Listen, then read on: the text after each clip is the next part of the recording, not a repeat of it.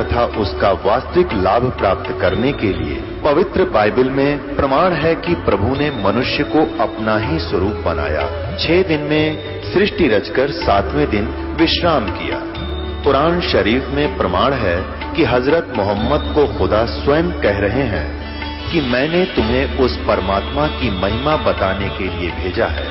वो परमात्मा कबीर है, जिसने छह दिन में सृष्टि रची तथा सातवें दिन तख्त पर जा विराजा। उसकी खबर किसी बाखबर से पूछ कर तो देखो। कृपया अवश्य सुनिए जगत गुरु तत्वदर्शी संत रामपाल जी महाराज के अमृत वचन। ये देखिएगा एक ब्रह्मांड का चित्र।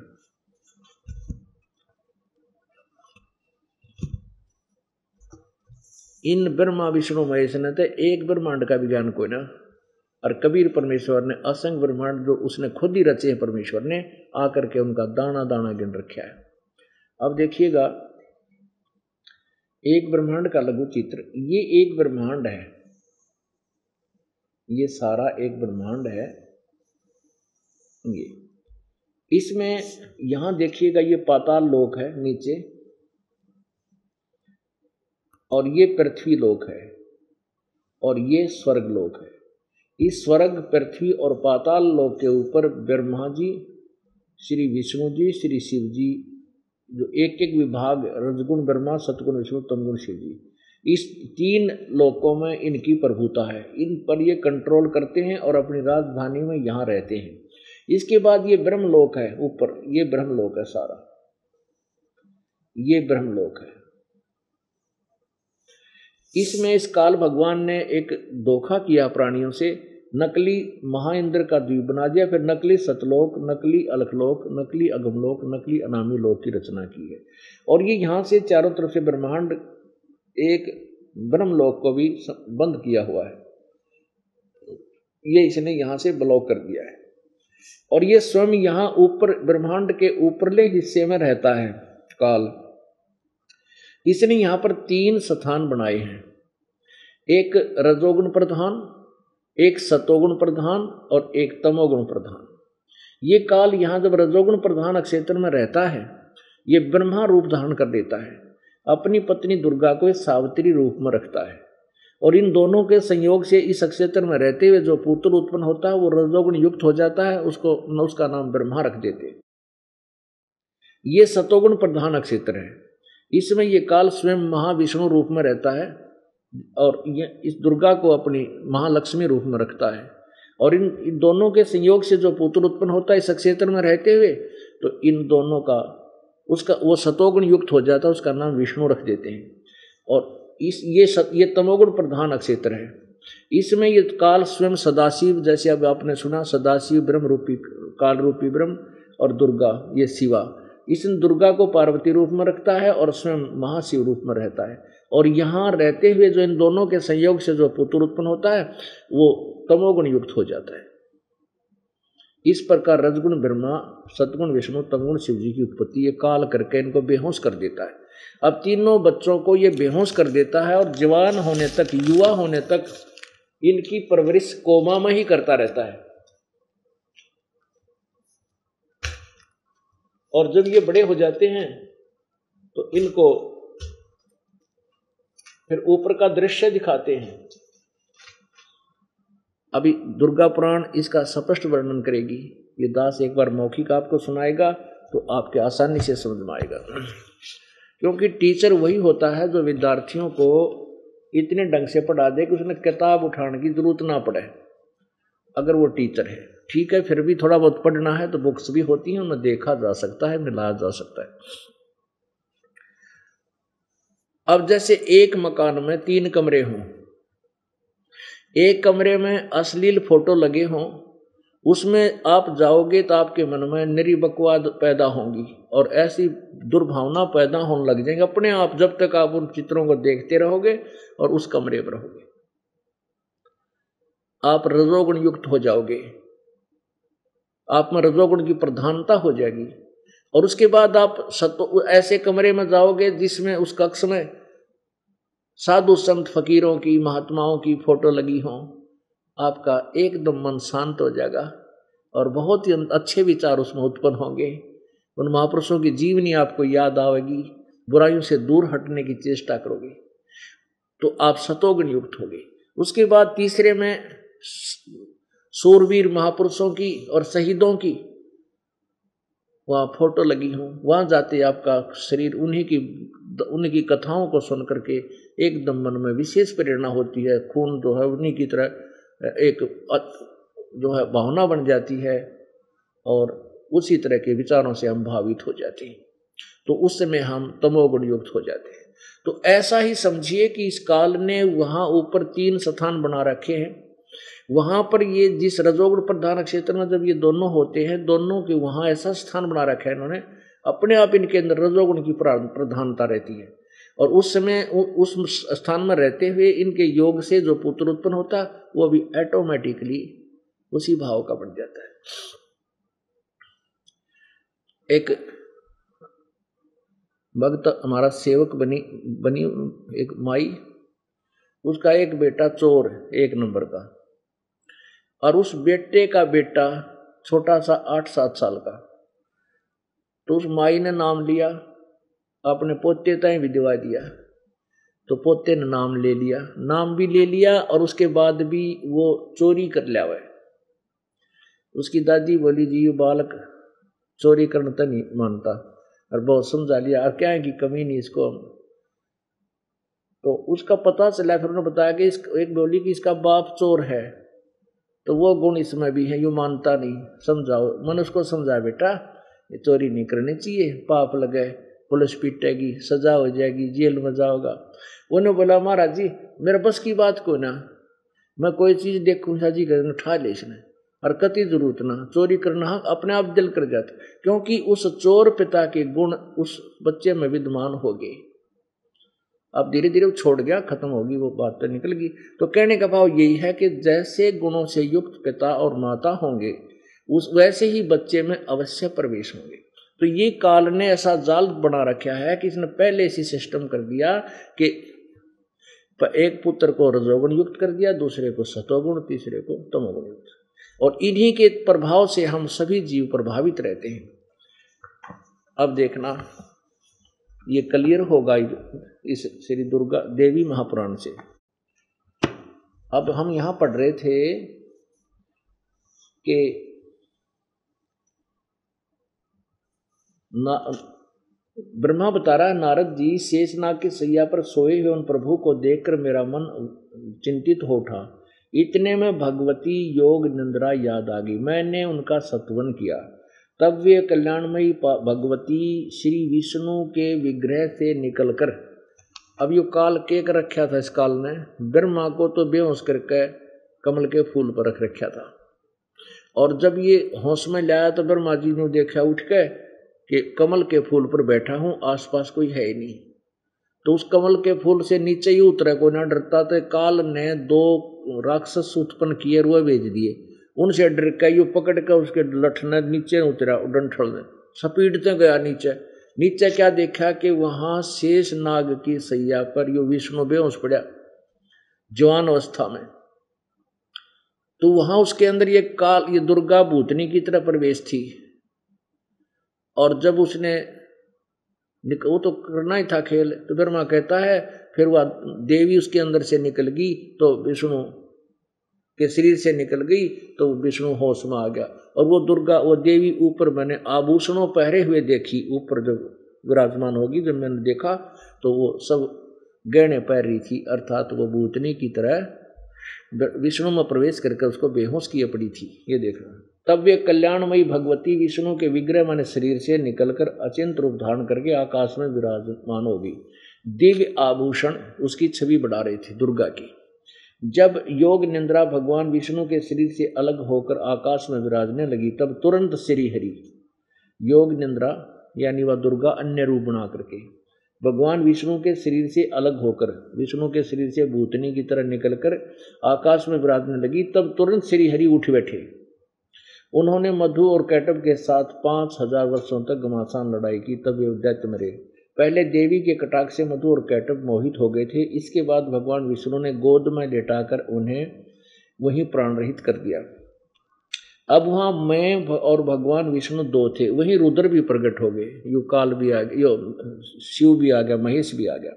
यो भी वहीं कैलाश पर्वत पर भी उसका रखा था।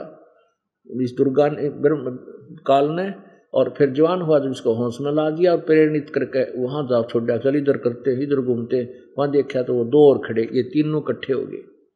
अब ये क्या करा कि वहाँ मैं और भगवान विष्णु दो थे, वहीं रुद्र भी प्रकट हो गए, तब तीनों को भगवती अध्यास शक्ति के दर्शन हुए, दुर्गा के। उन्हें देखकर मन मुग्ध हो गया। हमने उनकी उत्तम स्तुति की, तब वे आदि शक्ति हम लोगों से कहने लगी, देवी ने कहा, ब्रह्मा, विष्णु और महेश्वर ये देखो रुद्र को महेश्वर भी लिखा है। अब आपने शिवपुराण में पढ़ा था नौवे अध्याय के लास्ट में कि इस प्रकार ब्रह्मा, विष्णु और रुद्र रुद्र माने महेश कहो चाहे शिव कहो, इनमें गुण है और वो शिव जो है, वो गुणातीत माना गया। तो ये रुद्र भी कहा है और महेश्वर भी इसी को कहा है। इसलिए चार हैं ये, ब्रह्मा, विष्णु, महेश अलग हैं और ये काल अलग है, दुर्गा इनसे अलग है, इनकी माँ है। तो ये चार पाँच अलग अलग सतिथि है, ये देखना।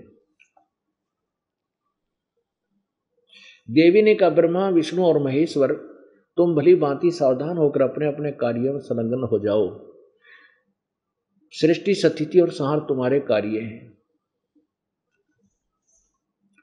ब्रह्मा जी कहते हैं, भगवती अध्याशक्ति की वाणी, वह वाणी बड़ी मधुर एवं सुंदर सुखप्रद थी। हमने वह स्पष्ट सुनी। हम लोगों ने उनसे कहा, माता हम किस प्रकार इन प्रजाओं के सर्जन आदि कार्य करने में सफल हों? विस्तृत भूमि का अभाव है। सभी स्थान जल मगन है। हमारी बात सुनकर उन कल्याण स्वरूपणी भगवती का मुखमंडल मुस्कान से भर गया। इतने में एक सुंदर विमान आकाश से उतरा। तब उन देवी ने हमें आज्ञा दी, देवताओं, निर्भीक होकर इच्छापूर्वक इस विमान में प्रवेश कर जाओ। ब्रह्मा, विष्णु और रुद्र आज मैं तुम्हें एक अद्भुत दृश्य दिखलाती हूँ। हमने भगवती की बात सुनकर उसे सिरोधार्य कर लिया। इस रतन जड़ित विमान पर चढ़कर, उस रतन जड़ित विमान पर चढ़कर हम लोग आराम से बैठ गए देवी ने अपने सामर्थ्य से विमान को आकाश में उड़ा दिया। ब्रह्मा जी कहते हैं, मन के समान तीव्र गति से चलने वाला वह विमान जिस अपरिचित स्थान पर गया, वहाँ संपूर्ण फलों से लदे हुए अनेक सुंदर वृक्ष थे। आगे एक अत्यंत सुंदर नगर दिखाई पड़ा। अद्भुत चार द्वारी थी। उस नगर की छवि बढ़, बढ़ा रही थी। उसमें बहुत से ऊँचे ऊँचे महल थे। ऊँची स्थान पर यज्ञशाला बनी थी। उस नगर को देखकर उसका परिचय प्राप्त करने की की मन में इच्छा उत्पन्न हुई। सोचा, ये स्वर्ग हो। यह स्वर्ग हो पर इस, किसने इसकी रचना की? वस्तुतः वह नगर बड़ा ही अद्भुत था। वहाँ के राजा, देवता, समान देव पुरुष थे। शिकार खेलने के विचार से वे वन में घूम रहे थे। उन्हें तथा विमान पर बैठी हुई भगवती, जगदम्बिका भी हमने देखा। इतने में हमारा विमान हवा का बल पाकर आकाश में मंडराने लगा। अक्षर भर के बाद वह एक दूसरे सुंदर प्रदेश में पहुँचा। वहाँ हमने देखा अनुपम नंदन वन था। पारिजात की सघन छाया के नीचे सुरभि गो बैठी थी। आपस में पास ही एरावत हाथी विराजमान था। सैकड़ों अप्सराएँ थी। यक्ष, गंधर्व और विद्याधर तथा उस पारिजात के उपवन में गाते व्यवहार करते थे। देखा तो वहाँ एक महा इंद्र भी थे। उनके समीप उनकी प्राण प्रिय सची विद्यमान थी। उस स्वरूप के दृश्य को देखकर हम आश्चर्य चकित रह गए। अब ये क्या देखा उन्होंने? इनका विमान, इस दुर्गा ने इन तीनों को बैठाकर और कहा, तुम विमान को ऊपर उड़ा दिया। ऊपर ये ब्रह्मलोक में भेज दिए। पहले वो ब्रह्मलोक में देखा इन्होंने इंद्र का लोक और फिर आगे पहुँच गए वहाँ उस लोक में। गीता जी अध्याय नंबर ग्यारह के श्लोक नंबर सैतालीस, अड़तालीस में काल कहता है कि, अर्जुन, ये मेरा वास्तविक रूप है। मेरे इस रूप के दर्शन तेरे अतिरिक्त ना पहले किसी ने किए और ना आगे कोई कर सकता, ना योग, वेदों में वर्णित विधि से, ना किसी यज्ञ से, न तप से, ना किसी क्रिया से। अर्थात ब्रह्म प्राप्ति नहीं हो सकती। फिर गीता जी अध्याय नंबर ग्यारह ग्यारह के ही और श्लोक नंबर उनचास, पंचास में स्पष्ट किया है कि मैं इस चतुर्भुज रूप में, ब्रह्मा, विष्णु, महेश के रूप में भी, अब काल ने के कहा, अर्जुन ने कहा था कि, भगवान, आप उसी चतुर्भुज रूप में आ जाओ। मैं आपके इस विकराल विकराल रूप को देखकर भयभीत हो रहा हूँ। अब इसने क्या कहा, देखो। पुण्यात्मा, ये सदग्रंथ बहुत ही अनमोल हैं, लेकिन हम इनको समझ नहीं सके। अब इनको समझेंगे। अब जैसे आपने गीता जी अध्याय नंबर ग्यारह का, ये श्लोक नंबर सैतालीस सुबह पढ़ा, हे अर्जुन, अनुग्रह पूर्वक मैंने अपनी योग शक्ति के प्रभाव से ये मेरा परम तेजो में सबका आदि और सीमारित विराट रूप तुझको दिखला जिसे तेरे अतिरिक्त दूसरे किसी ने पहले नहीं देखा था। अड़तालीस में कहा कि अर्जुन, मनुष्य लोक में इस प्रकार विराट रूप वाला मैं न तो वेदों और यज्ञों के अध्ययन से, न दान से, न क्रियाओं से और न किसी उग्र तपों से तेरे अतिरिक्त दूसरे के द्वारा देखा जा सकता हूँ। अब क्या बताया है कि मैंने कृपा करके तुझे अपना असली रूप दिखाया, काल? ये मेरा रूप है। और इससे पहले किसी ने देखा और आगे कोई नहीं देख सकता, ना किसी वेदों वर्णित विधि से, ना किसी जप से, ना तप से, ना किसी क्रिया से। स्पष्ट हो गया कि वेदों में वर्णित विधि से परमात्मा प्राप्ति नहीं हो सकती, क्योंकि वेद जो है ब्रह्म तक की ही वे ऑफ़ वर्शिप रखते हैं। यजुर्वेद अध्याय नंबर चालीस के मंत्र नंबर पंद्रह में आपको कर सुबह दिखाया था। उसमें लिखा कि ओम करतो करतो समर, किलवे समर और करतोम समर और इस ऐसे करने से वायु अनिलम अमृतम बसमांतम शरीरम, कि इस प्रकार सा ओम नाम का जाप अंतिम सांस तक करने से और अपना मूल कर्तव्य समझकर, काम करते करते कर, मूल उद्देश्य समझ कर कर विशेष कशिश के साथ कर, ऐसे करने से तू ब्रह्म तक की जो उपलब्धि है, वो अमरता तुझे प्राप्त हो जाएगा। लेकिन परमात्मा प्राप्ति नहीं होगी। ऐसे गीता जी अध्याय नंबर आठ के श्लोक नंबर तेरह में कहा कि ओम इति एकाक्षरम। ब्रह्म व्यवहारन माम अनुसमरण यह याति यह प्रयाति तदन देहम स याति परमाम गतिम। मेरा एक ओम, मुझ ब्रह्म का माम ब्रह्म, मुझ ब्रह्म का, केवल एक ओम यही अक्षर है। इसका अंतिम श्वास तक उच्चारण करके सुमन करने का, और जो इसका अंतिम समय तक मृत्यु के समय भी उच्चारण करता हुआ, सुमन करता हुआ शरीर त्याग जाता है तो मेरे वाली गति को प्राप्त होता है।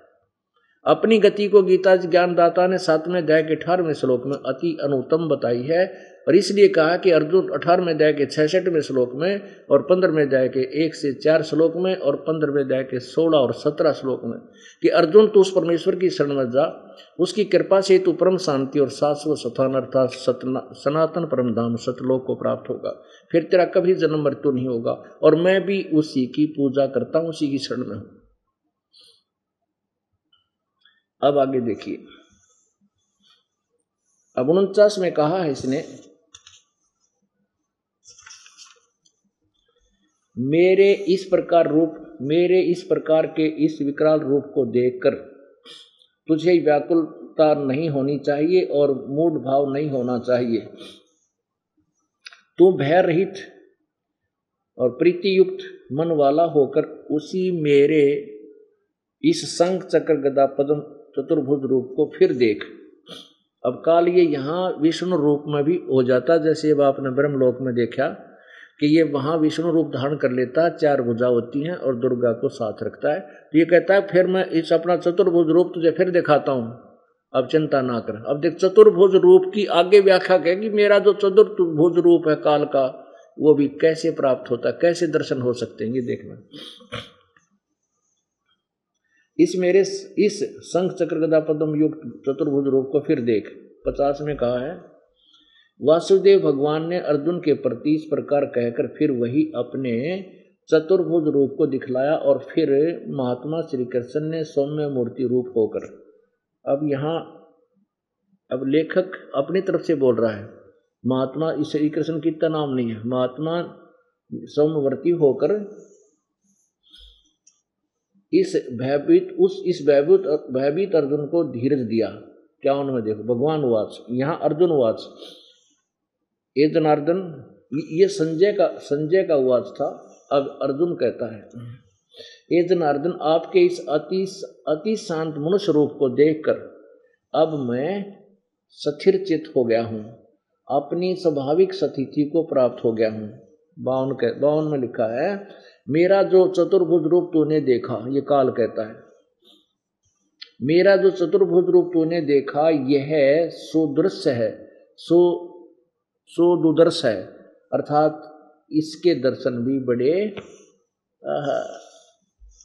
बड़े दुर्लभ हैं। देवता भी सदा इस रूप के दर्शन की आकांक्षा करते हैं। अब आपने युकाल भगवान ब्रह्मलोक में इस दास ने चित्र में दिखाया था, ये विश्व महाविष्णु रूप में, चतुर्भुज रूप में विराजमान होता है। दुर्गा को अपनी पत्नी महालक्ष्मी रूप में रखता है। कहते हैं, ये रूप भी जो चतुर्भुज मैंने तुझे दिखा, ये भी देवता भी तरसते हैं। इस, ये भी बड़े सुदुर्लभ है, बड़ी मुश्किल तो वहाँ कोई पहुँच सके। वो कैसे पहुँचता है कि मैं ही इस पर कृपा करता हूँ, वही मुझे देख सकता है। अब देखो। अब त्रेपन में कहा कि जिस प्रकार तुमने मुझको देखा है, यानी चतुर्भुज रूप में, इस प्रकार वाला मैं न वेदों से, न तप से, न दान से और न यज्ञ से देखा जा सकता हूँ। परंतम अर्जुन, परंतु हे परंतम अर्जुन अनन्य भक्ति के द्वारा। इस प्रकार चतुर्भुज रूप वाला मैं प्रत्यक्ष देखने के लिए, तत्व से जानने के लिए तथा प्रवेश करने के लिए, अर्थात एक ही भाव प्राप्त, पर प्राप्त होने के लिए भी शक्य हूँ। हे अर्जुन, जो पुरुष केवल मेरे इस, मेरे ही लिए संपूर्ण कर्तव्य कर्मों को करने वाला है, मेरे प्राण है और मेरा भक्त है, आसक्ति रहित है संपूर्ण भूत प्राणियों में वैर भाव रहित है वह अनन्य भक्ति पुरुष मुझको प्राप्त होता है। ये ग्यारहवें अध्याय का अंतिम श्लोक है। इससे क्या स्पष्ट हुआ? इससे यह स्पष्ट हो गया कि काल कहता है कि मेरा ये चतुर्भुज रूप जो ब्रह्म लोक में मैं रहता हूँ ना, उसको भी कोई नहीं देख सकता। उसको भी मेरा अनन्य भक्त, मेरी ही मेरी ही कृपा से और मेरे में प्रवेश होने को मैं सुलभ हूँ शक्य हूँ, यानी उसी को मैं अपने दर्शन दे सकता हूँ। अब इस काल ने इन तीनों देवताओं की फड़क निकालनी थी। ब्रह्मा, विष्णु, महेश की, कहीं ये अपने आप को अंडी ना मान बैठे, अपने आप को भगवान ना मान बैठे, और मेरी आज्ञा का पालन ना करें, ये इनको दंड देना पड़े। इसलिए इनकी फूक निकालने के लिए ऊपर भेज दिया। वहाँ जाकर ये तीनों फ्यूज हो गए कि ये और और ब्रह्मा कौन है, और विष्णु कौन है, और शिव जी कौन है? तो ये अपने सत्र में रहे रहेंगे। इसलिए यहाँ देखिए, ये श्रीमद भगवत गीता जी, ना, श्री देवी भागवत, संक्षिप्त श्री देवी भागवत। आप देखना। और ये ब्रह्मलोक में घुमा रहा है इनको। इतने हमारा विमान तेज़ी से चल पड़ा और एक दिव्य धाम ब्रह्मलोक में जा पहुँचा। ये ब्रह्मलोक में पहुँचा दिए। संपूर्ण देवता उस नगर के सामने मस्तक झुकाया करते हैं। वहाँ एक दूसरे ब्रह्मा विराजमान थे। उन्हें देखकर भगवान शंकर और विष्णु को बड़ा आश्चर्य हुआ। सभा लगी थी। शंकर, भगवान शंकर और विष्णु ने मुझसे पूछा, चतुरानंद, ये अविनाशी ब्रह्मा कौन है? मैंने उत्तर दिया, मुझे कुछ पता नहीं। सृष्टि के अधिष्ठाता ये कौन है? भगवान मैं कौन हूँ? ये कौन है? और हमारा क्या उद्देश्य है? इस उलझन में मेरा मन चक्कर काट रहा है। अब ये क्या था कि काल ऊपर बैठा था ब्रह्मा रूप में। और सावित्री दुर्गा को सावित्री रूप में विराजमान कर रखा था। फिर ये आगे देखा तो एक ये का, काल बैठा था शिव रूप में। वहाँ जाकर देखा कि और ब्रह्मा कौन है? अब ब्रह्मा कहता, जी, मुझे नहीं मालूम ये कौन है, मैं कौन हूँ, मेरा तो चक्कर चक्कर चक्कर काट गया। अब पुणात्मा ये सदग्रंथ, ये दास आपको पढ़कर सुना रहा है, ये अपने हिंदू धर्म में पहले विद्वान थे और ये तिरपन सौ वर्ष पहले लिपिबद्ध हुए थे और आज तक पवित्र हिंदू समाज अपने पाठ्यक्रम की बुकों से परिचित नहीं था। और कबीर परमेश्वर ने छह वर्ष पहले ये बताया था कि ये ज्ञान तुम्हें प्राप्त है, गलत है, ये तुम्हारे सदग्रंथों से भी विरुद्ध है। और सच्चा ज्ञान तो मैं बताऊँगा, उसको सुनो। लेकिन उस समय इन अज्ञानी आचार्यों का, महर्षियों का, झूठे गुरुओं का दाव लगा रहा, क्योंकि जनसाधारण अशिक्षित था। ये मौके की तलाश प्रभु को थी कि एक समय आएगा, सब समाज शिक्षित होगा, तब इसका ढोल पीटाएँगे। तब इस तत्व ज्ञान को प्रकाश में लाएँगे और उस समय तक ये सभी नकली संत, पंथ, महर्षि अपने जो भी इन्होंने बताना है बता बतू का फाइनल कर चुके होंगे। ये सारे चोर फिर पकड़े जाएँगे। और जब तक हम किसी तुलनात्मक तरीके से दूसरों के ज्ञान को नहीं देखेंगे, हमने पित्तल पित्तल देख रहा क्या सोना देखा नहीं। तो कैसे पहचानेंगे? तो पीतल और सोना साथ रखा जाएगा और उसको टेस्ट करने का तरीका दोनों पर प्रयोग होगा। तो पहचाना जाएगा ये सोना है, ये पीतल है। तो ऐसे ही ये दास क्या कर रहा है कि अपने सोना रूपी सदग्रंथों को से इन पीतल रूपी अन्य संतों, ऋषियों के द्वारा अनुभव की लिखी बुकों को आपके सामने दिखा रहा है। और आमने सामने देखकर ही इनका पहचान हो सकती है कि ये असली है और ये नकली है। बस इतना काम दास कर रहा है, अपनी तरफ़ से कुछ मिलावट नहीं करता। अब देखिएगा।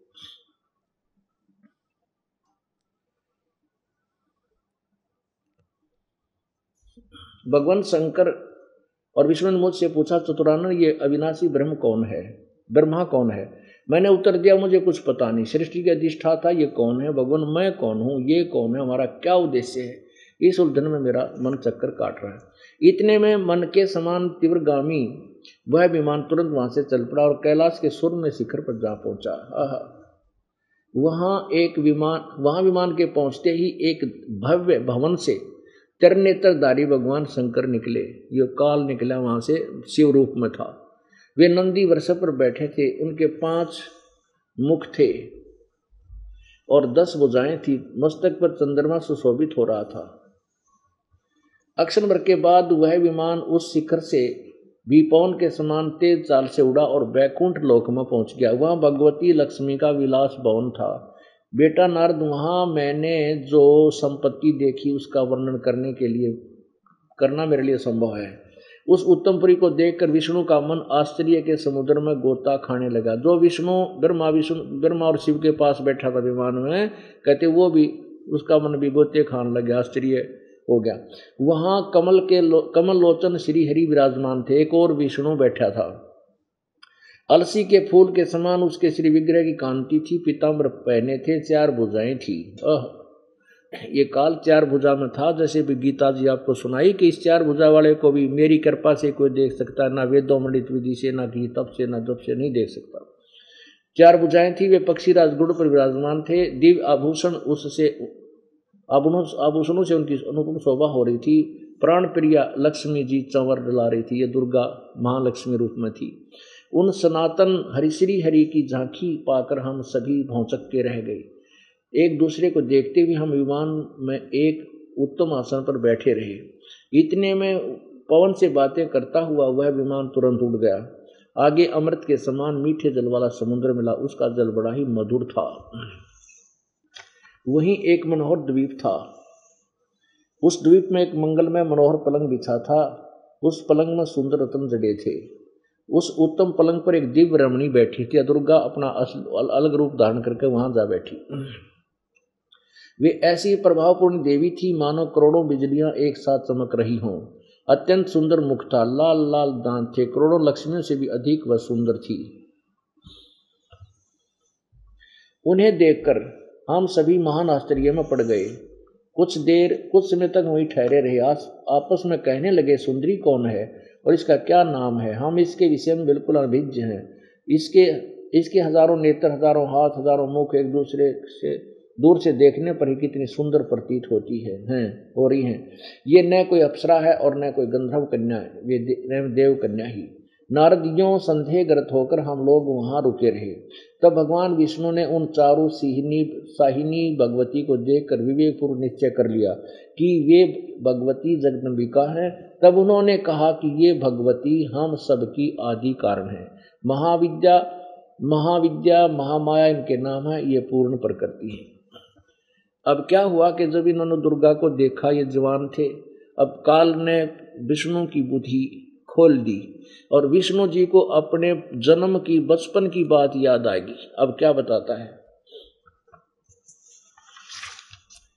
ये पृष्ठ एक उन्नीस आपने पढ़ा सौ बीस पर आपको सुनाते हैं। ये मूल प्रकृति है। दुर्गा के विषय में प्रकृति शब्द याद रखना। सदा परम पुरुष के साथ रहती हैं, परम पुरुष के साथ रहती हैं। ब्रह्मांड की रचना करके परम पुरुष को ये दिखलाया करती है। परम पुरुष दृष्टा है। ये वे ही दिवांगना हैं जिनके, विष्णु जी कह रहा है, ये वही देवी है जिसके परले वर्ण में मुझे दर्शन हुए थे। उस समय मैं बालक रूप में था।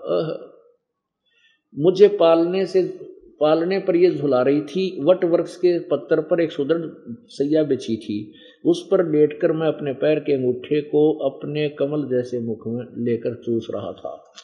इन्हें देखकर मुझे पहले की बात याद आ गई। ये हम सब की जननी है। इनके विषय में मेरी जितनी जानकारी है तथा मैं जो कुछ अनुभव कर चुका हूँ, वह कहता हूँ, सुनो। अब केस क्या स्पष्ट हुआ इससे इससे स्पष्ट हो गया कि ब्रह्मा, विष्णु, महेश का जन्म हुआ और दुर्गा इनकी माता है और काल इनका पिता है। अब ये विष्णु स्वयं स्वीकार करते हैं कि मैं जब छोटा सा बालक था तब मैंने इसको देखा था। अब इसमें आपके समक्ष देवी पुराण और शिव पुराण दोनों ने मिलकर स्पष्ट कर दिया है कि दुर्काल रूपी ब्रह्म इनका पिता है और दुर्गा इनकी माता है। अब आगे देखिए। ब्रह्मा और विष्णु नासवान हैं, ये स्वयं स्वीकार करते हैं। यहाँ देखना।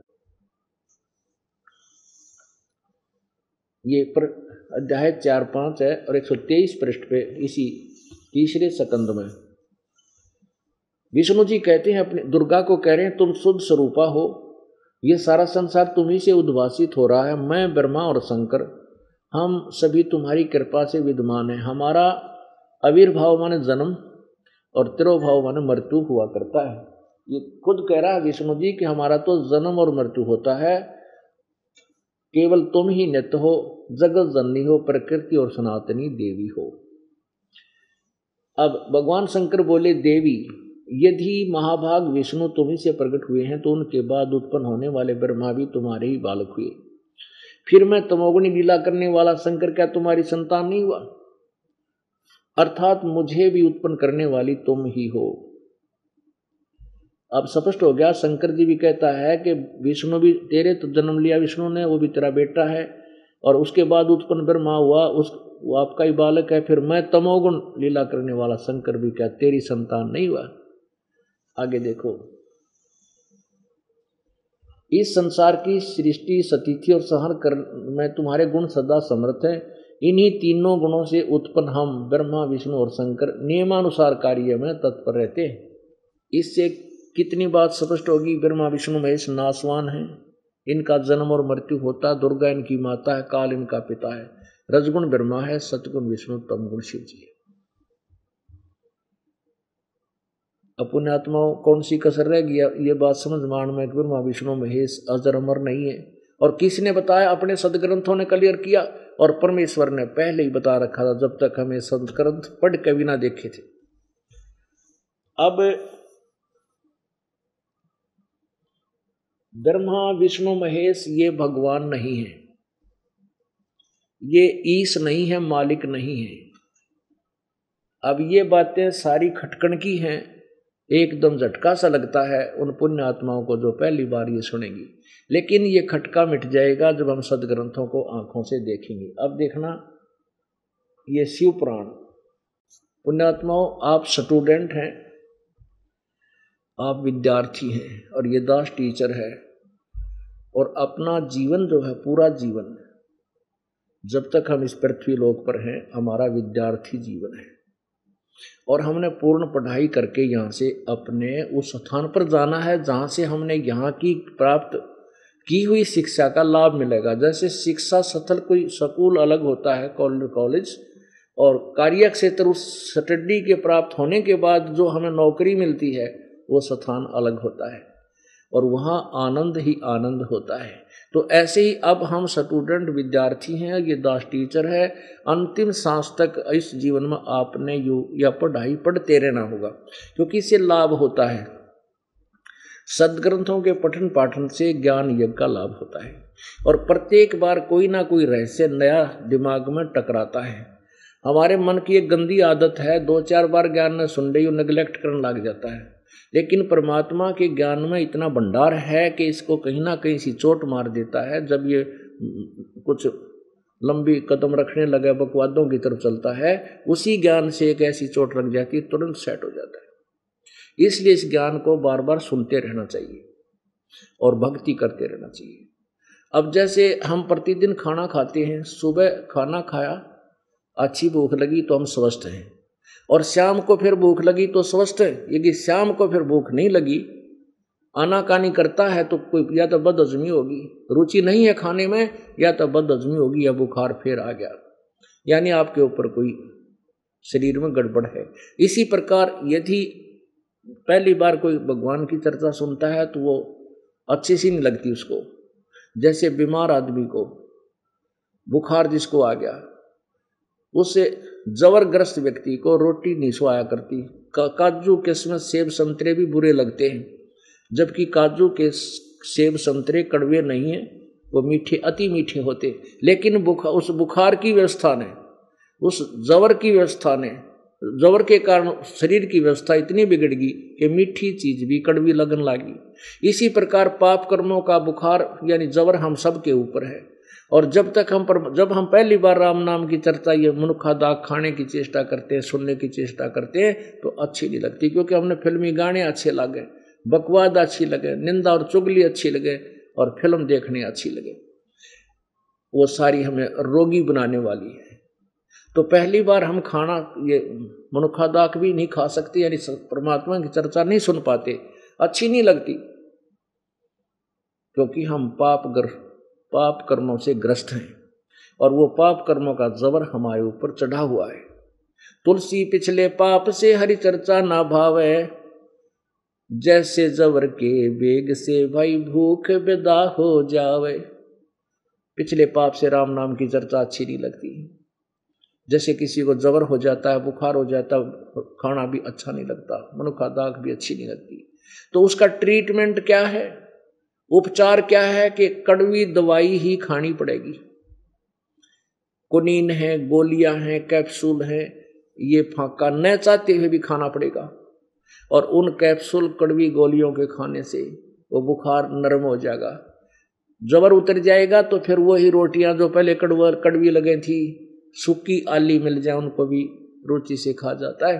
तो पुण्यात्माओं, इसी प्रकार जिन पुण्यात्माओं ने ये ज्ञान सुना है, पहली बार अच्छा नहीं लगा, दूसरी बार कुछ ठीक लगा, तीसरी बार, चौथी बार और पांचवी, छठी बार सुनकर तो उसकी रुचि घनी बढ़ जाए, क्योंकि वो पाप कर्मों का बुखार उतर गया। और वो पाप कर्मों का दुष्प्रभाव खत्म हुआ तो रुचि बढ़ी भगवान की इस राम नाम की, मनुखादा खाने की, रोटी खाने की। और इसको खाते खाते सुनते सुनते आपको फिर कभी अरुचि हो जाती है। आपने इसके मन में आता ही तो कल पिछली बार भी सुना था। ये तो उस दिन भी हमने सुन रखा है। ये ऐसा मन में आता है तो समझ लेना, आपको अरुचि होगी। अर्थात कोई पाप कर्म का दबाव फिर बढ़ गया उसका ट्रीटमेंट क्या है कि न चाहते हुए भी इस ज्ञान को सुनना ही चाहिए।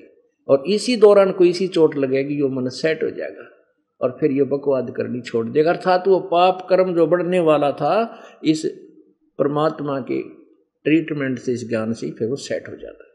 ठीक हो जाएगा। इसलिए बार बार ये ज्ञान आपको सुनना ही पड़ेगा और फिर सुनकर इसके अनुसार आपने चलना ही होगा, यदि सफल होना है अब ये दास के दिखाना चाहे है कि ब्रह्मा, विष्णु, महेश जिन्ना भगवान माना थे, ये बालका भी बूढ़े। चौथी, पांचवी कक्षा के बालक लड़ा करें, नो लड़ेंगे। अरे इनको हम भगवान मान रहे अब शिव पुराण में प्रकरण आता है कि एक समय ब्रह्मा जी विष्णु जी के पास गया।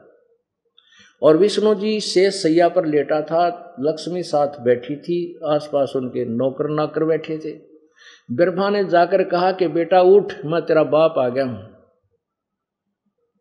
और तू मुझे देखकर भी अकड़ में लौट रहा है, तू खड़ा होकर मेरा सम्मान नहीं करता, तेरी बुद्धि खराब होगी विष्णु कहता है कि आजा बेटा, बैठ जा, मैं तेरा बाप हूँ। और तू मेरे ही नाभि कमल से उत्पन्न हुआ है, तू क्यों बकवाद करता है? अब उन दोनों की लड़ाई होगी, ब्रह्मा कह, मैं तेरा बाप, विष्णु कह, मैं तेरा बाप गुट्टम गुट्टा हथियार ठा लिए, खूब लड़ाई हुई, मरण कटन पर तैयार हो गए। पुण्यात्माओं, चौथी, पांचवी कक्षा के बालक लड़ा करें इस तरह। एक कहेगा, मैं तेरा बाप, उन्होंने कहा, मैं तेरा बाप। और मुक्का मुक्का गोज पड़वा लें, कुर्ता पड़वा लें, फिर मास्टर के पास जा क्या लड़ाई थी भाई? अज्जू ने बोला मैं बाप ना जी यू पहला बोला मैं तेरा बाप यह लड़ाई थी। तो ये लड़ाई ये इसी बुद्धि हमारे भगवान ना की ब्रह्मा विष्णु महेश की है, जिनको हम पूज पूज का बावड़े हो गए। और यही चक्कर काट रहे हैं। अब मैं दास नहीं कह रहा, ये अपने शिवपुराण बतावेगी, ये देखना। शिव महापुराण, इसमें संस्कृत भी साथ है। ये श्री शिव महापुराण, श्री विद्यारिधि विद्वा, विद्यावरिधि पंडित ज्वाला प्रसाद जी मिश्र कृत हिंदी टीका सहित। खेमराज श्री कृष्ण दास प्रकाशन बम्बई इतने इतने।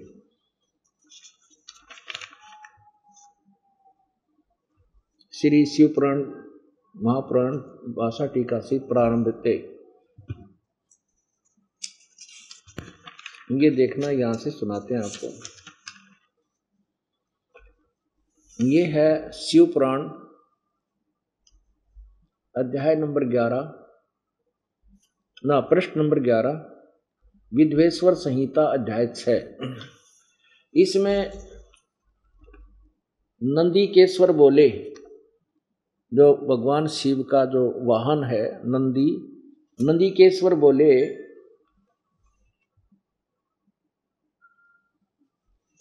हे योगिंदर, आगे एक समय विष्णु भगवान से सैया पर अपने गुरुड़ आदि पार्षदों के साथ संयुक्त लक्ष्मी सहित शयन करते थे। उस समय ब्रह्म ज्ञानियों में श्रेष्ठ। देखिए उनको ब्रह्म ज्ञानी कहा है, ब्रह्मा को ब्रह्म ज्ञानी और आगे बोल लेगा कितनी बढ़िया वाणी देखना। ब्रह्म ज्ञानियों में श्रेष्ठ ब्रह्मा जी अपनी इच्छा से वहाँ आए। सब सब प्रकार सुंदर सेज पर शयन करते हुए कमल लोचन विष्णु जी से पूछने लगे, तुम कौन हो? अब ब्रह्म ज्ञानी ने नहीं पता, यू कौन है? क्योंकि तुम कौन हो जो मुझे देखकर अभिमानी पुरुष के समान शयन करते हो, यानी सोए पड़े हो? हे वत्स, हे बेटा, उठो, देखो मैं तुम्हारा स्वामी आया हूँ, यानी तेरा बाप आया हूँ। आए हुए गुरु को देखकर जो अभिमान करता है, उस द्रोही मूड का प्रायश्चित होना उचित है। यह सुनकर विष्णु जी के अंतर में तो क्रोध हुआ। अंदर तो छो उठा पर ऊपर तो शांत रहा, परंतु बाहर से शांत रहे और बोले, वत्स, हे बेटा, हे वत्स, हे बेटा, तुम्हारा मंगल हो। बैठो इस आसन पर विराजो। इस समय तुम्हारा नेत्र कुटिल और मुख बांका, वक्र क्यों हो रहा है? ब्रह्मा जी बोले, वत्स। ब्रह्मा जी कहे वो बोले, बेटा विष्णु, तुमको समय के प्रभाव से अभिमान है। हे पुत्र, मैं तुम्हारा रक्षक और जगत का पिता मैं हूँ। विष्णु जी बोले यह तो सब जगत मुझमें सतीत है। तुम चोर के समान किस प्रकार अपना कहते हो? तुम कहते तुम तुम मेरी नाभि कमल से उत्पन्न हुए हो। इससे मेरे पुत्र हो। मुझे पुत्र कहना व्यर्थ है। नंदीकेश्वर बोले इस प्रकार ब्रह्मा विष्णु दोनों ही रजोगुण से मुग्ध होकर विवाद करने लगे। मैं श्रेष्ठ हूँ मैं स्वामी हूँ। ऐसा कहकर एक दूसरे को मारने की इच्छा से युद्ध करने कर, करने में उत्सुक हुए। तब संपूर्ण देवता विमान में बैठकर उस महा अद्भुत युद्ध को देखने को चले और आकाश में उनके ऊपर फूल बरसाने लगे। है क्या ये हमारे देवताओं के लक्षण है। ब्रह्मा, विष्णु, महेश लड़न तैयार हो रहे हैं नो कहे शाबाश, ऊपर से फूल बरसावे जो कर जोटिया ने बिड़ा करें, ये देवते। इन जाकर समझाना चाहिए हाथ जोड़ना चाहिए था, भाई लड़ो ना, के बात होगी देव भगवानों? है? लड़ा नहीं करते। अरे नो कहे, शाबाश, ऊपर से फूल बरसावा लड़ो, मरो कटो। अरे तेरा गजब हो परमात्मा कहते हैं कि सबकी बुद्धि का नाश इस तत्व ज्ञान के बिना।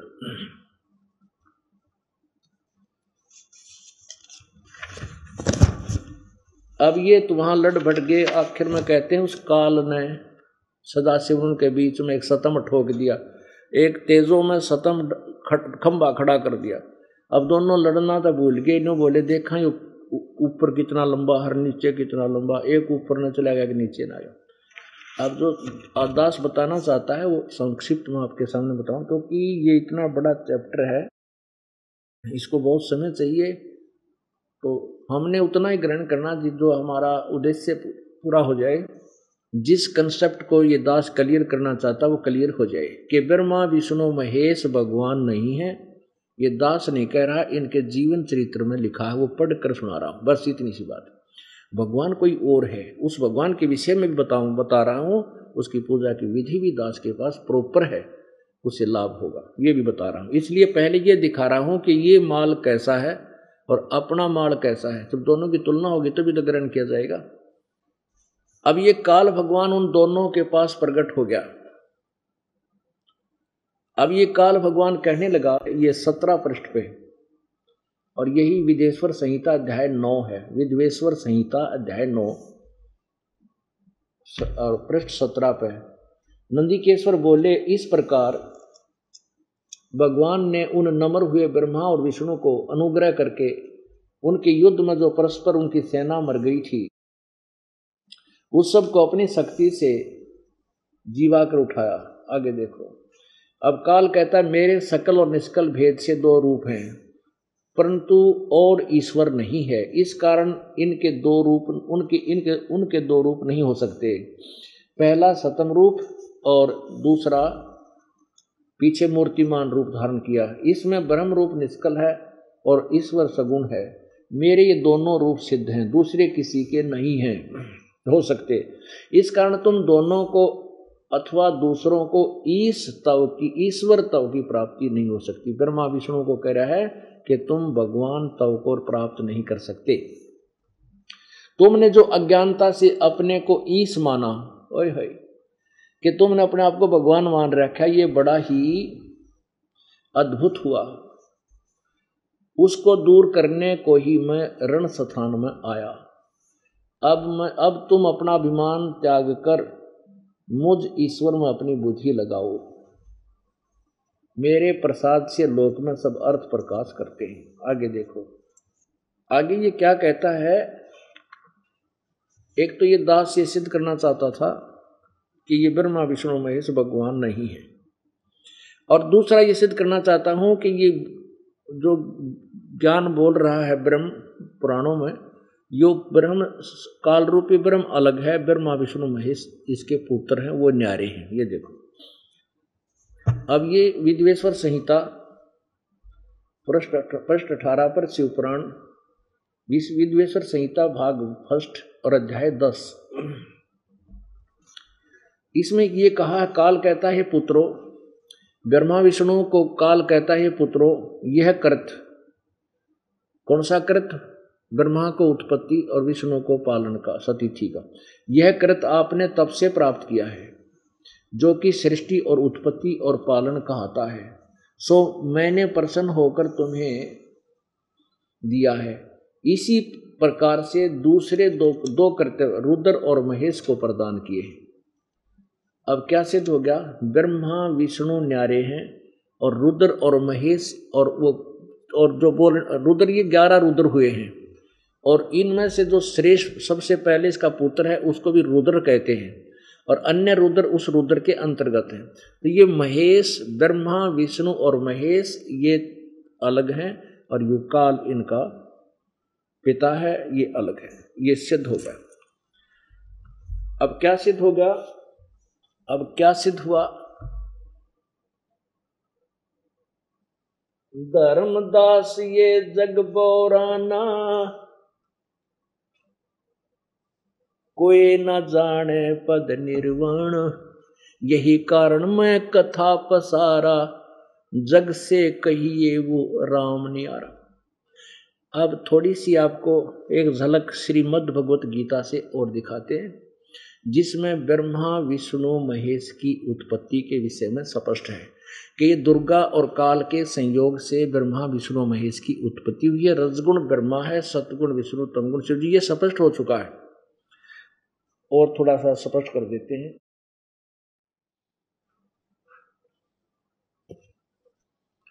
अब देखिएगा देवी पुराण। अब देखिएगा श्रीमद देवी भाग पुराण, जिसमें आपको सिद्ध करना चाहते हैं कि रजगुण ब्रह्मा है, सतगुण विष्णु, तमगुण शिव जी। तब ये पवित्र श्री मद भगवत गीता आपके तुरंत स्पष्ट समझ में आ जाएगी। ये है अथ देवी भागवतम सबाष्टिकम सहमातम खेमरा श्री कृष्ण दास प्रकाशन मुंबई ये संस्कृत में भी साथ है। इसके तीसरे सकंद में आइएगा।